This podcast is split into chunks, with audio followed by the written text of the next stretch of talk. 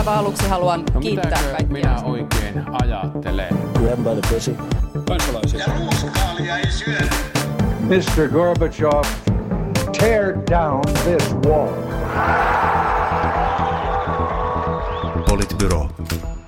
Tämä on Politbyro ja kuudes kausi, ensimmäinen jakso. Täällä paikalla Sini Korpinen, Moikka. Juha Töyrylä Huomenta. sekä minä eli Matti Parpala. Aiku mukavaa on olla taas, taas täällä teidän ilonanne Laitanpa kännykän äänettömälle, tajusin just. tänäkin perjantaina. Tällä ollaan siis ihan, ihan jo työmoodissa, toivottavasti tekin tai toivottavasti ette. Tai Olisi parempi olla työmoodi? lomalla. Kyllä tää tästä lähtee taas. Uusi kausi. Tänään ajateltiin, että käydään ensin läpi, että mitäs ihmettä kaikkea tässä välipäivinä oikeastaan tapahtui. Ja siis Ja välipäivillä tarkoitat siis edellistä lähetystä ja tätä lähetystä. kyllä, Niin juuri Suomen näin. kanssa sen tuntee. Eli siis noin, noin siis edelliset kolme viikkoa. Ja edellisen, edellisten välipäivien takana, ää, aikana tapahtui muun muassa sitä, että presidentti Niinistö ja piti puheen ja, ja Osan Janar kritisoi sitä tästä niin kuin maahanmuuttajien ja yhteisöjen omien perään katsomisesta. Sitten siellä oli uutinen siitä, että poliisi ei saa enää tutkia kaikkia rikoksia ja tästä, tästä varmaan keskustellaan jatkossa. Mitäs kaikkea muuta mahdollista siellä olikaan? Semmoinen asia, mikä, mikä itseäni tässä välipäivinä, eli edellisestä politbyrosta tähän politbyrooseen ää, jotenkin järkytti aika paljon ja mistä kävinkin keskustelua Twitterissä, joskin aika vähän, koska aika harva tarttui siihen. Nimittäin, nimittäin tämä ulkoasiainministeriön ää, diplomaatti, diplomaatti tuota, järjestelmä ja se, että miten itse asiassa se koko virkamiesjärjestelmä, joka siis lähtee sieltä kavakusta, estää sen, että pystyttäisiin oikeasti puuttumaan siihen rakenteelliseen häirintään ja, ja muuhun, mitä siellä on. Musta se oli kiinnostavaa, koska, ja siis musta oli jopa vähän yllättävää, että siitä ei syntynyt niin kuin kauhean isoa keskustelua. Sehän oli just ennen, ennen joulua, joulua siinä oli yksi kavakun virkamies tai kavakussa oleva ihminen laittoi mulle yksityisviestin ja oli silleen, että voitko kopioida minulle, että mitä tuossa jutussa lukee ja minä sitten tietysti tein niin, mutta että, että se jotenkin hämmensi mua, että kuinka vähän siitä puhuttiin. Se osui sopivasti tähän välipäivä hiljaisuuteen. Kyllä. Ehkä. Mä jatkan tätä teemaa ja ohitan täysin tämän sinne nostaman aiheen, aiheen koska en, en seurannut sitä ollenkaan. Multakin meni ihan, ihan täysin, täysin ohi toi. Mun mielestä se Niinistön puhe ja siitä seurannut kohu oli kyllä, oli kyllä niin kuin kiinnostava. Kun luin sen, luin sen Niinistön puheen sitten jälkeenpäin, niin oli ehkä, ehkä hieman hankala hahmottaa sitä, että mistä se suuri tuohtumus siitä, siitä syntyy. Kyllä mun mielestä tässäkin maassa meillä kaikilla on erilaisia yhteisöjä ja se, että me näissä yhteisöissä kannamme toistamme huolta ja, ja osoitamme jonkunnäköistä arvojohtajuutta itse kukin, niin, niin silloin, niin kuin, silloin niin kuin merkitystä. Toki on sitten niin, että presidentti puhuu hirveän koukeroisesti ja, ja siitä on aina hankala, hankala sitten ymmärtää, että mitä hän, mitä hän niin kuin tosissaan, tosissaan niin kuin eri asioilla tarkoittaa. Ehkä kaikista kiinnostavin juttu siinä oli, tai yllättävin juttu oli se, että, että me ollaan jotenkin edelleen kiinnostuneita siitä, että mistä Sauli Niinistö puhuu. Mielestäni olisi tällaiseen yhdysvaltalaiseen malliin, että kun presidentti valitaan toiselle kaudelle, niin sillä on noin, noin kuusi kuukautta aikaa tehdä jotain ja sen aletaan puhua jo oikeastaan sitten seuraavista, seuraavista vaaleista. Mm, mm. Sitten yksi, yksi teema, mikä oli kanssa aika paljon esillä tässä viimeisen kolmen viikon aikana, oli tämä kaivoslakiasia. Asia se, että minkälaisia uudistustarpeita on, ja olikohan juuri tänään joku kysely tai eilen siitä, että melkein kaikki, kaikki puolueet nyt haluaisivat sitten tehdä sille jotain. Yllätys, koska koska tota, ulkomaisia kaivosyhtiöitä on tietysti mukava näin vaalien alla kurmoottaa, mutta luultavasti se nyt on asia, jolle oikeasti tapahtuu, tapahtuu jotain. Nyt, nyt on sen verran tästä hmm. keskustelua käyty. Jännä oli se, että perussuomalaiset on sitä mieltä, että ei tarvitse. No ei, mutta niin, niin. Tämä on se yksi asia, missä ulkomaalaiset saa tulla tänne ja screw us over perussuomalaisten näkökulmasta. Mutta Niin musta on niin siis... kirjaimellisesti. Muita, Niin, muita asioita, silloin, turvallisuus. silloin, silloin kerrankin, kun, kun olisi syytä kritisoida tänne tulevia ulkomaalaisia, niin, niin sitten ei. Niin juuri näin.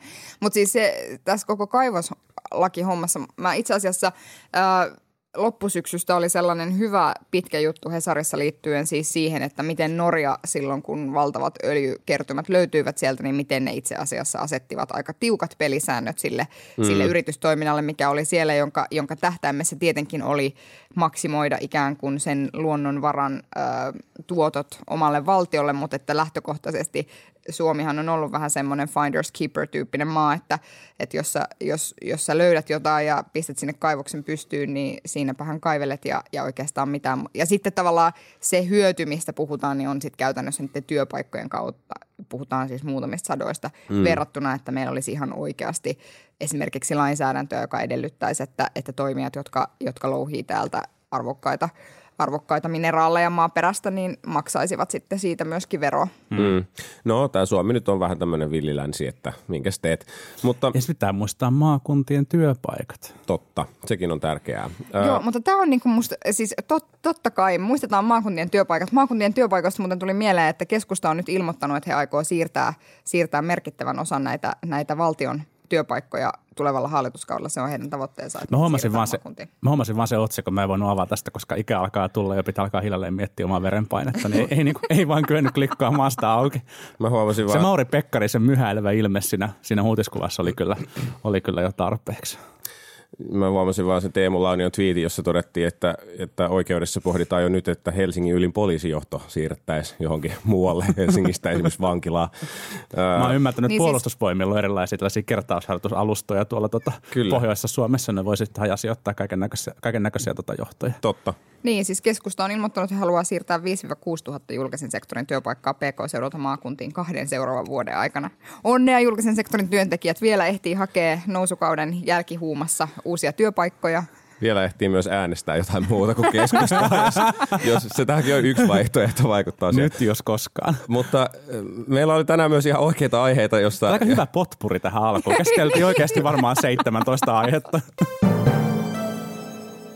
ensimmäinen oli tarkoitus katsoa, että, että mitä tässä nyt kohti vaaleja mennään ja, ja mitä tässä oikeastaan on tapahtumassa. Ja ihan hyvän, hyvän äh, mausteenanto kunnallisalan kehittymissäätiön kysely, jossa kysyttiin, että mitkä teemat oikeastaan itse asiassa kiinnostaa kansalaisia. Ja kymmenen, kymmenen tärkeintä oli siellä uutisoitu, joista kolme oli sairaiden hoito, nuorten syrjäytyminen ja vanhusten hoito. Nämä kiinnosti ja työttömyys. Nämä kaikki kiinnosti 88 prosenttia vähintään. Eli aika, aika tämmöisiä niin kuin, tavallaan sosiaalipolitiikan teemoja voimakkaasti. Niin ja sitten työttömien toimeentulo on kuitenkin siellä 10-80 prosentilla ja ja köyhien asema seitsemäntenä 81 prosentilla, että, että hyvin, hyvin selkeästi niin kuin sosiaali- ja koulutuspolitiikka on se, mikä liikuttaa kansalaisia. Mm.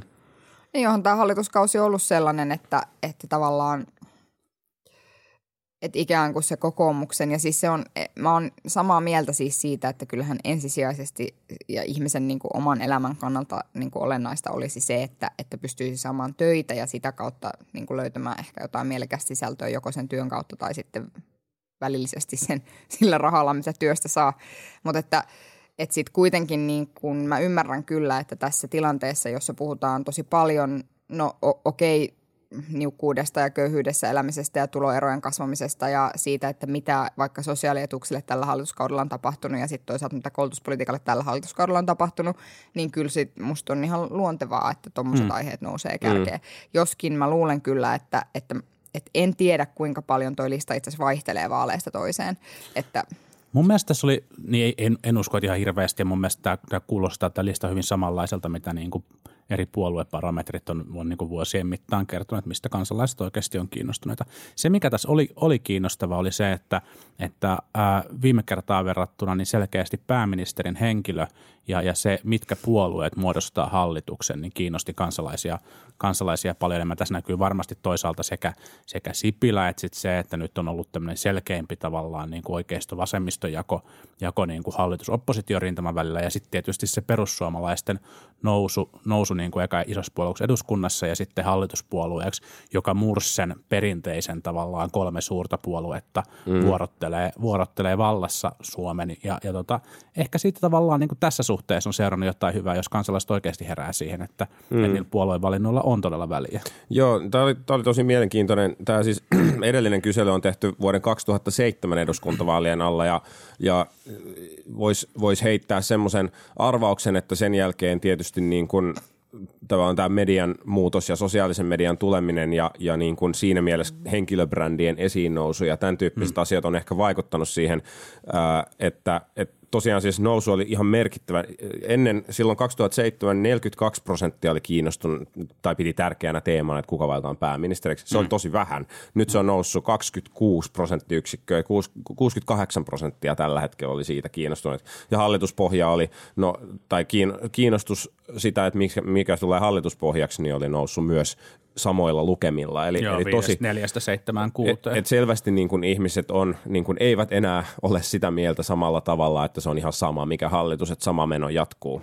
Mm, kyllä. Joka on varmaan ihan, ihan positiivinen asia näin niin kuin demokratian näkökulmasta. No, kertoo myös tietyllä tavalla sellaisen, niin kuin, no, kamala sanoa tämä, mutta sellaisen konsensus Suomen hajoamisesta. Siitähän se varmaan kertoo, että oikeasti ne, ne mm. tavallaan ne vaikuttaa ne hallituspohjat. Se oikeasti muuttaa sitä, mm. muuttaa sitä linjaa. Niin, niin se on varmasti, varmasti näin. Nyt, nyt jos katsoo viimeisimpiä, että mikä sitten hallituspohjaksi tulee, se varmaan tässä tulee meillä monta kertaa vielä esiin tämän kevään aikana, mutta nyt eilisen Ylen Gallupin mukaan näyttää edelleen ja hyvin vahvasti siltä, että tämä pääministeripeli on kahden kauppaa, eli, eli demarit on selkeässä johdossa ja kokoomus on sitten ää, yhtä selkeästi, voisi sanoa, yhtä selkeästi kakkosena – ja sitten tulee keskusta kaukana perässä ja sitten tulee kaukana perässä taas sitten, no ei niin kaukana perässä, mutta vihreät, perussuomalaiset ja vasemmista. Eli, eli aika, aika selvältä näyttää, mihin, mihin suuntaan hommat on menossa. Musta kiinnostavaa oli se, että viimeisimmässä Ylen Gallupissa tutkimustoimiston toimiston, tota, henkilö mainitsi, että että itse asiassa keskustan se koko kannatuksen lasku, joka oli edellisen Gallupin nähden tapahtunut, niin oli syntynyt, syntynyt itse asiassa siellä Oulun alueella, joka on siis mm. Juha Sipilä omaa vaalipiiriä. Mä luulen, että siellä itse asiassa vaikuttaa tosi paljon nyt tämä niin kuin seksuaalirikosvyyhti ja si- siihen liittyvä keskustelu sillä alueella, että mä mm. luulen, että siellä alueella on varmaan asenteet koventuneet siinä määrin, että ehkä perussuomalaisten kannatus sielläkin tai sieltä on niin kuin sitten – ammentanut itseensä, mutta tietysti jos olisin Juha Sipilä, niin saattaisin vähän pohtia, että mites. Mm. Sipilää niin. vastaan kyllä on käyty niin kuin, tavallaan osa tätä perussuomalaista informaatio-operaatiota. Selvästi on ollut myöskin kohdistunut tähän Sipilän, Sipilän otan turvapaikanhakijoita kotiini-tyyppiseen lausuntoon silloin joskus vuosia sitten, tai sen näkee, että se tulee niin kuin jatkuvasti esiin tuolla kommenttipalstoilla se asia – niin, ja se on oikeastaan jopa laajempi kuin pelkästään suomalainen operaatio. Että oliko se nyt Unkarissa, Perus, missä... Perussuomalainen. niin. Perussuomalaisia operaatioita niin, on mutta, muuallakin. Mutta joo, kyllä niin juuri näin. Unkari, Unkarissa, kun se nyt oli, missä, missä annettiin täysin väärää todistusta hänen, hänen niin kuin lausunnoistaan. Se on mun mielestä kiinnostavaa nähdä, että toteutuuko tässä nyt se perussuomalaisten tavoite niin kuin noususta sen noin 15 prosenttiin ja, mm. ja ehkä niin kuin keskustan haastajaksi, haastajaksi jopa tässä niin kuin kolmannen puolueen asemasta, vai onko nämä tällaisiin kammottaviin rikoksiin liittyvät kannatusnousut sitten pikemminkin vaan piikkejä siinä, että kykeneekö he tavallaan saamaan sillä niin kuin pysyvää, pysyvää nousua. Mutta sitten Ylen, Ylen tutkimuksesta nyt on ehkä syytä sanoa se, että jonkunnäköistä häikkää siinä otannassa, mm, otannassa taitaa olla, että, että se oli ehkä harmillista, että, että kun, kun nyt en tähän kalluppiin ihan hirveästi, hirveästi niin kuin luottaisin, sitten juuri siitä satuttiin tekemään niitä niin kuin paikka, paikkaennusteita. Tai itse asiassa ne tehtiin, tehtiinkö ne kuuden kuukauden aikaisemman, aikaisemman pohjalta, niin taisi ollakin, nyt puhuin, puhuin, puhuin pieleen, mutta, mutta tota, Juha viitannee niin kuin, siis siihen häikkään sillä, että RKPn kannatus RKP ei ole tavannut joo. kyllä tavannut kyllä sitä neljästä prosentista yleensä. Se on aika hyvä semmoinen litmustesti sille, että onko kyllä. otanta ok vaiko ei. Siellä oli selkeästi liian, liian vähän, vähän niin kuin ruotsia äidinkielellään puhuvia suomalaisia ilmeisesti tässä, tässä otannassa, joten ei nyt tähän, niin kuin, tähän ehkä sitä painoarvoa kannata sitten niin pistää. Mm. Mutta trendit tietysti sekin näyttää. En mä, niin kuin, musta jotenkin, missäköhän se oli tota, aivan oli arvioitu jotain vaalitenttiä ja sitten Juha Sipilä oli arvioitu, toimittajat oli arvioinut hänen parhaaksi ja sitten keskustan, keskustan puoluesihteeri kommentoi, että jotenkin ykköspaikalta on hyvä lähteä. Mun piti hetki niin kuin miettiä, että miten ne oikein spinnaa itselleen niin kuin tätä hommaa, mutta... mutta e, niin se oli ihan kiinnostava se Illan, Iltalehden tota, tota, tota, leijonat ja lampaat, johon, johon tota, tässä Kaikkonen taisi tais viitata. Siinähän niin kuin – tota, keskiaikaiset äijät, äijät pärjäsivät ja, ja lampaita tuli sitten tota, tota, tota, nuorille naisille ja, ja sitten tota, ei suomen äidinkielään puhuneelle RKPn edustajalle. Että ehkä jotain pientä biasia saattoi siinä näkyä myös. Jotain pientä biasia, joo.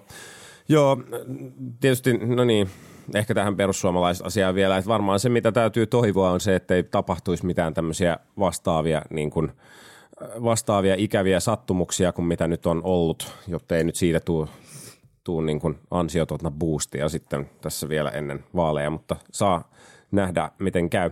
Mm. Mutta siinä vielä, anteeksi kun keskeytän, mutta siinä vielä siis mun, mun mielestä ylipäätään näkyy niin tässä, me, me ollaan niinku aika huonoja puolin ja toisin suhtautumaan niinku tällaisiin hommiin, että, että se menee aika nopeasti siihen yksittäistapaus versus näin aina käy tyyppiseen keskusteluun ja sitten, tai semmoiseen kyllä suomalaisetkin osaavat Mm. näin täällä aina käy tyyppiseen keskusteluun, että, että jotenkin mä toivoisin, en tiedä miten se on, niin kuin, miten se järjestetään, mutta että mä jotenkin toivoisin, että meillä ihan oikeasti pyrittäisiin, pyrkisivät siis ehdokkaat ja, ja puoluejohtajat siihen, että pystyisi keskustelemaan tästä maahanmuuttoaiheesta ilman, että se aina niin kuin menee niin. Tämän tyyppiseen kulmaan. Ongelma on vaan se, että se ei oikein niin kuin kenenkään intressi, koska niin kuin parhaiten läpi pääsee, mitä enemmän lyö yli niin kuin kummalta laidalta tahansa. Tai Se on totta. et, et harvemmin uutisoidaan niitä, että Aa, olipas maltillinen kannanotto edustajalta mm. tai ehdokkaalta X. totta. Niin. Puolue, puolue Y teki, teki ajattelevaisen ja monipuolisen maahanmuutto-ohjelman.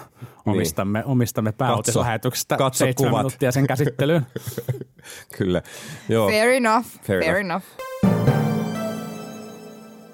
Ehkä tästä teemoista ja kalpeista voi, voi hyvin mennä siihen, että mitä sitten tapahtuu ennen vaaleja tuolla politiikan puolella. Nythän on vielä eduskunnalla kautta jäljellä semmoinen noin kaksi kuukautta ennen kuin istuntotauko sitten, oliko se 15.3.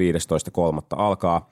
Ja tota, varmaan iso kysymys on se, että mitä näille hallituksen kärkihankkeille nyt tässä käy. Siellä on soteja, siellä on maakuntauudistus ja siellä on vähän yhtä sun toista kaikkea. Mistä Saisinko sitten- mä hetken puhua maakunta- ja sote-uudistuksesta? Eli ihan mu- mukavilla asioilla tässä lähestyisin. Anna, anna, anna mennä. Pidetään, pidetään tauko. Me kävästä tuossa ulkopuolella Matin kanssa. Niin. Tuu peremmälle vaan, niin me mennään keittää kahvia. Kiitos.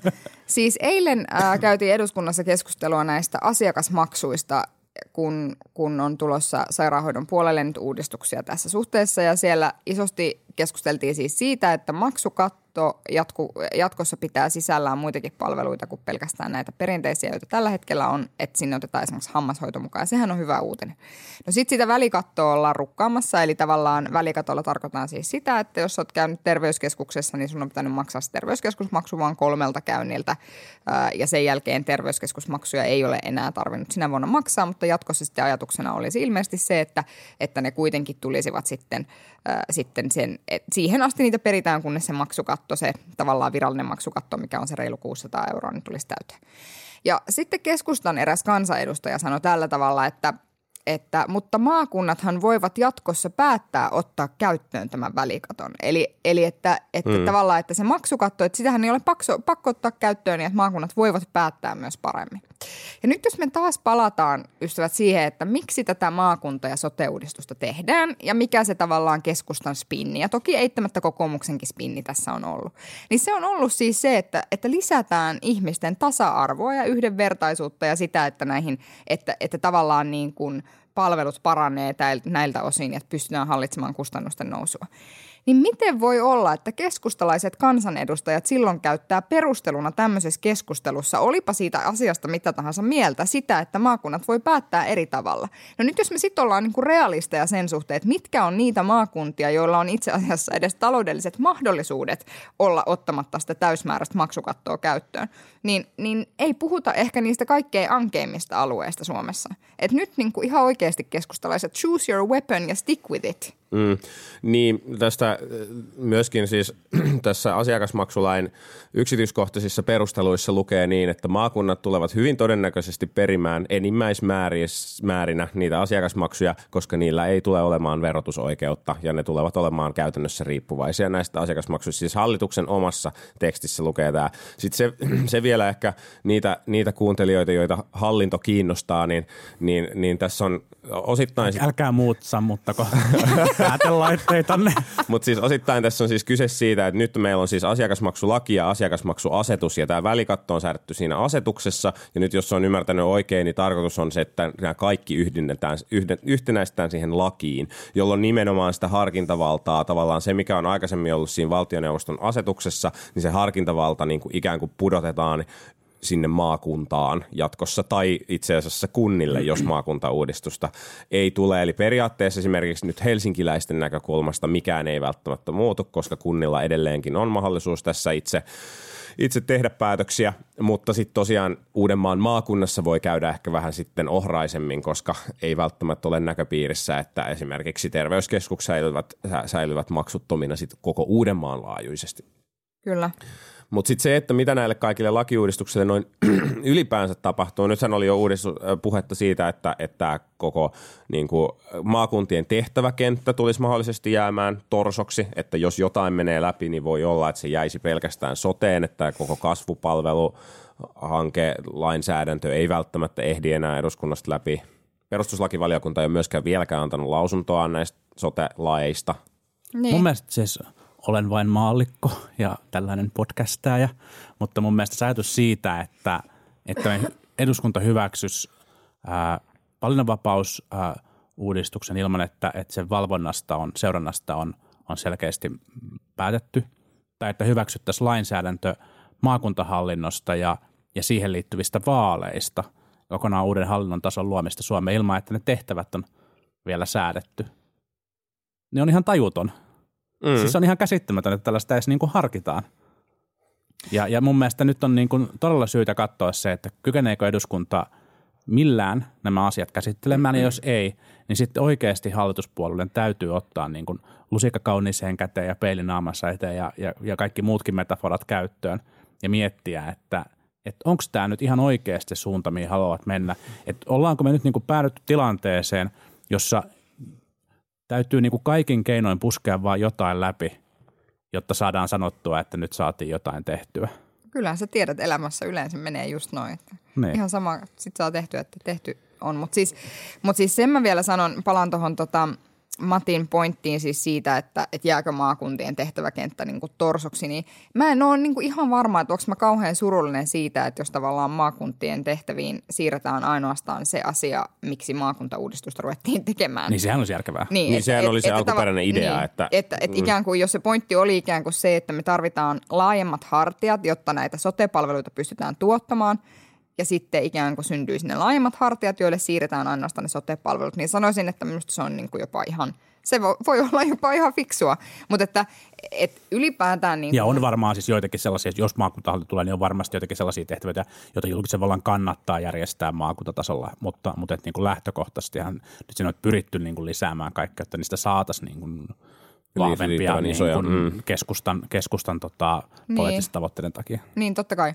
Niin kyllä, ja tämä on hyvä sanoa ääneen, koska näinhän se tosiaan on, ja muistuttaa ihmisiä siitä, että tämä on ikään kuin se primääri syy, miksi niin kuin monia kilkehommia sinne maakuntiin ollaan siirtämässä, kuten niin kuin kasvatuksen seurantaa tai jotain muuta vastaavaa.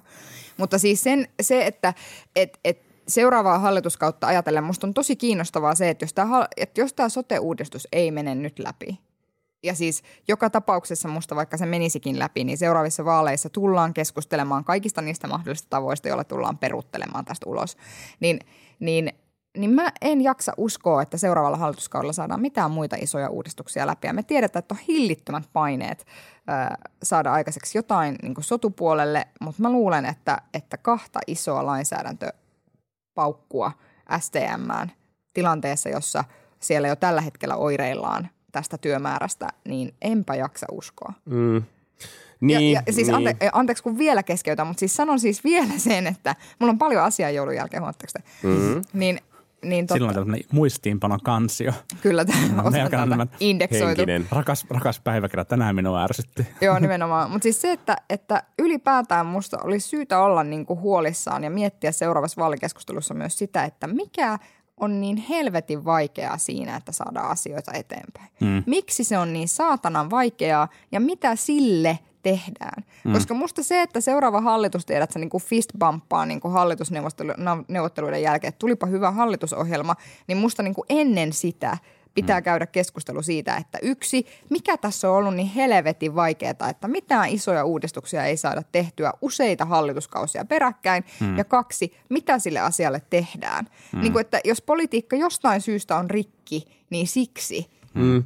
Toki Niin. niin. tämä ongelma on koskenut ehkä erityisesti tätä niin kuin sosiaali- ja terveyspalveluudistusta ja, ja sitten niin kuin kunta- ja, ja niin kuin aluehallinto hallinto, niin kuin rakenteita. Että niissähän ne niin kuin isoimmat tällaiset niin kuin jumit, on, jumit on ollut. Näkyy se, toki, olla- näkyy se toki muuallakin. Taisi olla eduskunnan puheenjohtaja Risikko, joka sanoi, että, että olisi ehkä kannattanut syödä se elefantti paloina. Hmm. Hän, Taas, taas tulee semmoinen if only I knew someone. Niin että Voisipa joku vaikuttaa tähän asiaan, että miten näitä lähdetään käsittelemään. Mutta se oli siinä mielessä musta kiinnostava lausunto, että tavallaan se indikoi sitä, että, että äh, kokoomuksessa ei ole ehkä kauhean isoa halua nyt välttämättä runtata näitä kaikkia asioita maaliin, vaan nähdään, että, että ehkä osasta asioista voidaan sittenkin saada järkevämpiä, jos ne tehdään yhdessä hmm. Demarien kanssa seuraavalla vaalikaudella, jos nyt joku sellainen hallitus sattuisi muodostumaan. Niin ja toisaalta näkyy myös tällä hetkellä keskustelussa se, että keskustaakin alkanut pikkusen kaduttaa tai vähintäänkin pitää miettiä sitä, että, että mikä on se asema suhteessa vaaleihin. Juha mm. Rehula antoi Hesarille tosi, tosi kiinnostavan haastattelun siitä, että miltä, tota, miltä niin kuin, ä, politiikan tekeminen, politiikan arki näytti ministerin näkökulmasta, mutta sen haastattelun ehkä kiinnostavin osa oli se, missä hän totesi, että hän koki ministerinä olevansa niin kuin markkinavoimien pelinappula ja siinä miten niin kuin tavallaan niin kuin liiketoiminnalliset, niin kuin eri yritysten liiketoiminnalliset intressit ohjas, ohjas niin kuin sote-uudistusten tekemistä enemmän kuin hän ja, hän ja eduskunta. Ja olihan se aika hurja, hurja kommentti. Ja nyt kun, kun Saarikkoa taas haastettiin, haastettiin sitten eduskunnassa opposition, opposition suunnalta, niin pari keskustan kansanedustajaa liittyi liitty mukaan, mukaan siihen opposition kuoroon ja, ja kaikki muut istu, istu aika hiljaa tai oli, oli poissa. Että, että kyllä niin kuin, ää, voi olla, että kun yleensähän käy niin, että kun se vaalikevät alkaa, niin se eduskunnan työ muuttuu entistä vaikeammaksi. Ja, ja tota, tällä, tällä hallituskaudella se, se tavallaan se vaikeus, vaikeusaste kasvoi merkittävästi jo niin kuin aikaisemmin, niin voi mm. olla, että nähdään kyllä vielä hurjan, hurjan vaikea kevät. Mutta se Juha Rehulan haastattelu oli muuten yksi asia, josta myös kiihdyin välipäivinä, eli siis politbyrosta politbyrooseen välipäivinä, joka oli siis se, että, että, että edelleen, ja mä oon sanonut tämän politbyrossa aikaisemminkin, mä niin kuin en jaksa lopettaa sen ihmettelemistä, että miksi poliitikot, jotka kuitenkin jumalauta istuu tekemässä niitä päätöksiä, haukkuu yrityksiä siitä, että yritykset lobbaa. Ja siis ei pidä ymmärtää väärin, mä ymmärrän kyllä, että mikä niin kuin problematiikka lobbaamiseen ylipäätään ja siihen koko lobbausympäristöön niin kuin liittyy. Mutta että et, et ihan oikeasti nyt, se ei ole tyhmä, joka pyytää. Että jos tavallaan joku niin kuin yrityksen ihminen soittaa sulle ja sanoo, että nyt olisi tosi tärkeää, että tämä tulee, niin, niin tavallaan se, että, että taivutko sä vai etkö sä niin taivu. Ja siis okei, sitten voidaan niin kuin käydä keskustelua siitä, että missä määrin sitä yritysten viestiä sitten vei eteenpäin niin kuin poliitikot ja muut, mutta sekin olisi tärkeää niin kuin sanoa ääneen. Mm. Mun mielestä nyt tämä niin kuin näyttää, tai Juha Rehula yritti tai ehkä halusikin saada sen näyttämään siinä haastattelussa siis siltä, että kaikki poliitikot ovat kuin marionetteja, joita yritysmaailma ylhäältä ohjailee ja heillä ei ole mitään valtaa siihen, mikä on siis hevon paskaa. Se on paskaa. Niin, siis sitähän varten poliitikot on tavallaan olemassa, että niitä yrityksiä reguloidaan, että, että sit, sit niinku, niin, sä sanoit, että se ei ole tyhmä, joka pyytää, pyytää mutta se on ehkä tyhmä, joka, joka niinku uskoo sitten kaiken, mitä pyydetään. Juuri näin ja sanoo, että joo, noin ton täytyy olla. Ja siis totta kai yritykset pyytää. Totta kai yritykset pyrkii siihen, että, että, että ikään kuin regulaatioympäristö palvelee sitä, että, että he pystyy tekemään bisnestä niin kuin mm. mahdollisimman isolla volyymilla ja muuta. Totta kai. Ja siis ei se väärin ole. Siinäpähän niin kuin pyrkivät siihen ja, ja niin kuin so be it. Mm. Mutta siis se, että et, et niin kuin, kyllä mä niin kuin itse jotenkin ajattelen, että semmoinen poliitikko, joka niin kuin kä- antaa haastatteluita, että voin huonosti ja olin tämmöinen niin markkinavoimien pelinappula, niin ehkä sitten pitää niin kuin vaihtaa lajia. Että jos ei sulla ole selkärankaa sen vertaa, että sä saatana pystyt sanomaan sille lopparille, että kuule, tämä ei ole nyt se, miten mennään, niin sitten tiedät, että sä vaihda alaa. Mm.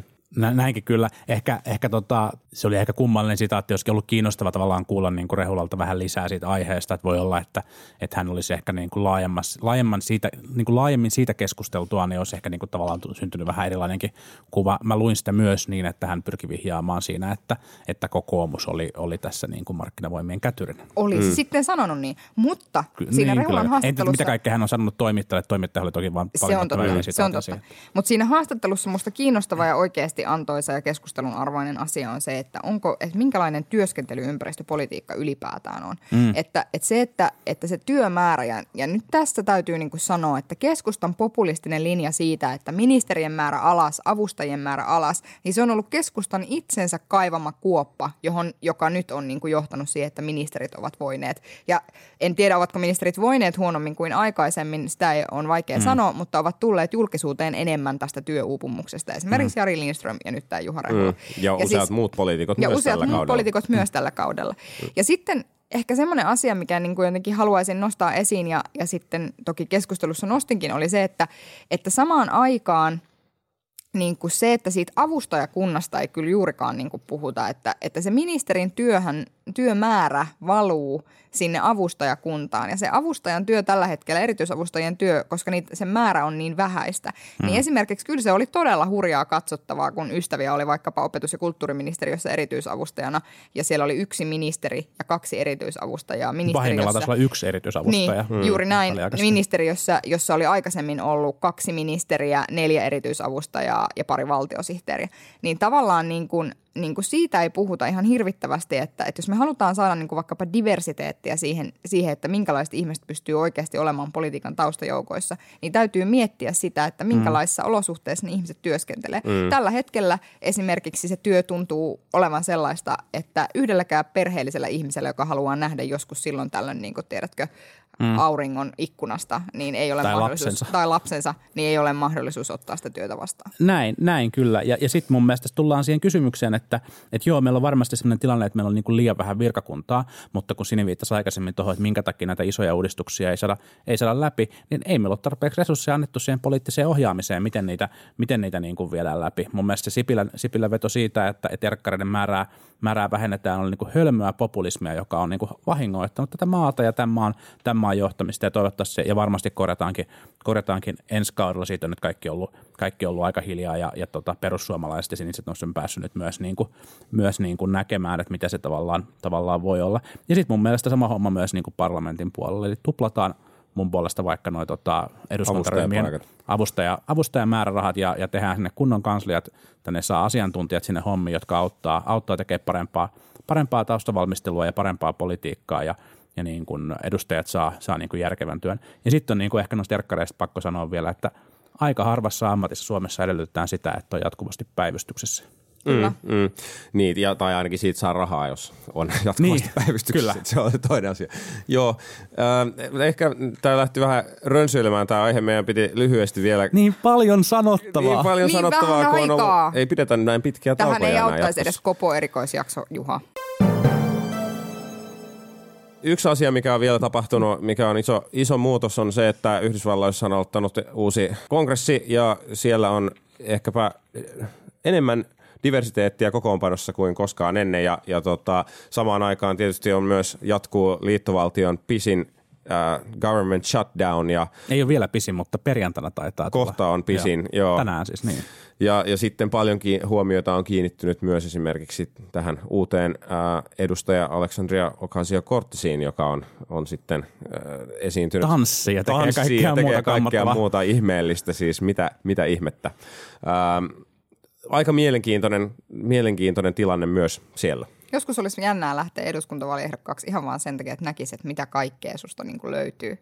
Yhtäkkiä rupeaa lukiokaverit olemaan sille, että tässä on kuva sinistä, kun Sini oksentaa täällä puskan takana Snellman puistossa Kuopiossa. Ja tässä on tämä kuva sinistä, kun Sini istuu tämän, työ, tämän kaverinsa sylissä tässä. Ja Suomessa on vaan se ongelma, että on niinku liikaa ehdokkaita liian, ja politiikka kiinnostaa liian vähän. Mulla Ja on itse kaikki yksi- on oksentanut Snellman puistossa. Sekin. Kyllä, nimenomaan. There's no news. No joo, mutta Terveisiä Kuopion matkailuedistämistoimistolta. tulee sinäkin oksentamaan Snellman puistoon. No joo, hei, nyt vakavoidutaan. Uh, Washington Post on, tänä, Po- Post on tänä aamuna, siis meidän aamuna nyt uutisoinut siis siitä, että tällä hetkellä on ruvettu valmistelemaan kansallista hätätilaa uh, Jenkeissä, jotta saadaan tämä muuri nyt sitten sen, sen tota varjolla, varjolla laitettua pystyyn. Mä niin kuin mietin oikeasti sitä, että tunteeko niin kuin ne republikaanit ikinä, siis että kuinka moni niin kuin oikeasti istuvista republikaaneista tuntee, no ensinnäkin tuntee jotain, mutta siis toisekseen tuntee niin kuin piston sydämessä, että meniköhän tämä nyt ihan niin kuin, mä en tiedä mikä on paikallinen Strömsö, mutta että, että, niin kuin, että, että miten meni noin niin kuin omasta mielestä tämä Salt, presidentti Salt Lake City. niin, aivan. Niin, siis tämähän on hirveän kiinnostava, kiinnostava tilanne. Trump piti, piti tällaisen niin kuin poikkeuksellisen puheen, puheen kansakunnalle toimistostaan ja, ja tota, Trumpin avustajat kehu puhetta onnistuneeksi, koska hän onnistui lukemaan teleprompterista sinne kirjoitetut Hän sanat. ei poikennut kertaakaan skriptistä Hyvä, ensimmäinen kerta Ronald. tällä kaudella. Se on, kertoo, kertoo ehkä rimman, rimman mataluudesta, mutta, mutta et, et, et se puhehan oli niin kuin erityisen epäonnistunut sen takia, että Trump ei kyennyt millään tavalla, eikä, eikä republikaanit ole kyennyt millään tavalla laajentamaan sitä omaa koalitiotaan tai kannatustaan tälle, tälle muurille. Ja nyt on syntynyt tilanne, jossa, jossa demokraatit pääty kongressivaaleissa voittoon edustajanhuoneen osalta selkeästi tämän niin kuin muurin vastaisella ja Trumpin vastaisella agendalla. Heillä on vahva vahva tavallaan niin kuin äänestäjien tuki takanaan tälle politiikalle, jolloin ei ole mitään syytä, että, että demokraatit lähtisivät tässä, niin kuin, tässä linjassaan lipsumaan, koska ei ole mitään indikaatiota siitä, että, että tota, kansa syyttäisi heitä tästä shutdownista tai että, että he näyttäytyisivät tässä jotenkin niin kuin, niin kuin, ää, osapuolella, tekemään kompromissia. Ja tässä tilanteessa, kun Trumpkin näyttää olevan niin kuin haluton antamaan, antamaan periksi – niin on oikeastaan niin kuin kaksi ulospääsytietä. Toinen on se, että Trump julistaa tämän niin kuin kansallisen hätätilan, mikä antaa muuten hänelle aivan todella pelottavia valtaoikeuksia. Se oli jotenkin kammottavaa kuulla, että mitä kaikkea siihen, siihen saattaa kuulla, kuulua. Ja sitten hän päätyy jollain tavalla tavallaan, niin kuin, saa ainakin väitettyä, että hän saa tätä muuria nyt aloitettua ja sitten luultavasti tulee jonkunnäköinen oikeusprosessi, joka varmaan sitten keskeyttää sen, keskeyttää sen ja, ja näin poispäin. Tai sitten toinen vaihtoehto on se, että kun nyt sitten seuraavissa, seuraavissa vaaleissa, mitkä on, mitkä on niin kuin luvassa, niin useampi republikaanisenaattori – on vaarassa pudota sellaisissa osavaltioissa, joissa on paljon demokraattikannatusta, niin nämä senaattorit ja ehkä jotkut kongressiedustajat ryhtyy sitten, ryhtyy sitten niin kuin kapinaan ja vaatii, vaatii toisaalta niin kuin senaattia hyväksymään, hyväksymään tämän niin kuin edustajahuoneen hyväksyvät, hyväksymät tota, uudet budjettilait, jotka päättäisivät tämän päättäisi tämän shutdownin ja pakottaisi asian, asian sitten Trumpin, Trumpin pöydälle. Ja ehkä sitten, jos Trump, Trump vielä käyttäisi veto-oikeuttaan, niin sitten kongressilla on, kongressilla on se veto-oikeus mahdollista mm. ohittaa. Mutta tämä vaatii kyllä sellaisen kapinan republikaanien riveissä, jota, jota ainakaan vielä ei ole nähtävissä. Niin, niin se, sen näkeminen varmaan vaatisi sen, että sitten alkaa näyttää siltä, että, että, että Trumpin tilanne on niin heikko, ettei, ettei sillä hänen uhkailullaan ole enää kauheasti merkitystä tai että jotenkin se luottamus sieltä sitten katoaisi. Hmm. Mutta siihen voi olla vielä matkaa. Toki jos tämä niinku koko muurikeissi feilaa, niin sitten siinä tilanteessa tietysti Trump ottaa aika ison, hyvin ison iskun. Failing wall. Failing wall. Mutta I saw what you did there. Mutta siis äh, kannattaa kaivaa, oli myös ihan hulvaton niin pätkä aamu TVn uutisissa siis siitä, että, että miten Trump selittää, että itse asiassa koskaan Meksikon ei ollut tarkoitus maksaa tätä muuria, koska he tulevat maksamaan siitä kuvainnollisesti tällä huikealla diilillä, joka syntyy siitä, että se muuri rakennetaan. Kannattaa kaivaa se, se on mahtavaa. Yhdysvaltain poliittisesta tilanteesta vielä pakko mainita se asia, että, että koska tota Paul Manafortin juristi, juristi mokasi vahingossa vuosi, vuosi tota paperit, oli tarkoitettu, tarkoitettu julkaistavaksi vain osittain, niin meillä on selvinnyt myös se, että Manafort on siis ollessaan kampanjapäällikkö luovuttanut Trumpin kampanjan ää, sisäistä tällaista tota Gallup-dataa ja tietoa ää, Venäjän tiedusteluviranomaisille tai heihin kytke, tota, läheisesti kytkeytyvälle, kytkeytyvälle henkilölle, ja tämä on niin kuin Mallerin tutkinnan, tutkinnan tiedossa, ja, ja tuoreempien huhujen mukaan Mallerin loppuraportti olisi tulossa, tulossa ehkä jo maaliskuussa, joten tota, jännäksi menee kevät tältäkin osin. No kelle nyt ei pikkuvahinkoja sattuisi. se on vaikea se reply all. Kyllä, mutta tämä oli tämän kauden ensimmäinen jakso ja, ja hyvin, hyvin aloitettu. Hienoa, kiitos. Meillä oli, ehkä, meillä oli ehkä 700 aihetta tässä jaksossa. Kyllä. Me ollaan tosi pahoillamme. Jos jollain tuli jotain lisäkysymyksiä, että mihin tämä nyt viittasi, niin Twitterissä voi palata asiaan. Kyllä, Kyllä, näin on. Tämä jakso löytyy Rapportista ja Spotifysta ja sieltä sun täältä. Kiitos kaikille. Kiitos äiti, kiitos isä. Moi moi politbüro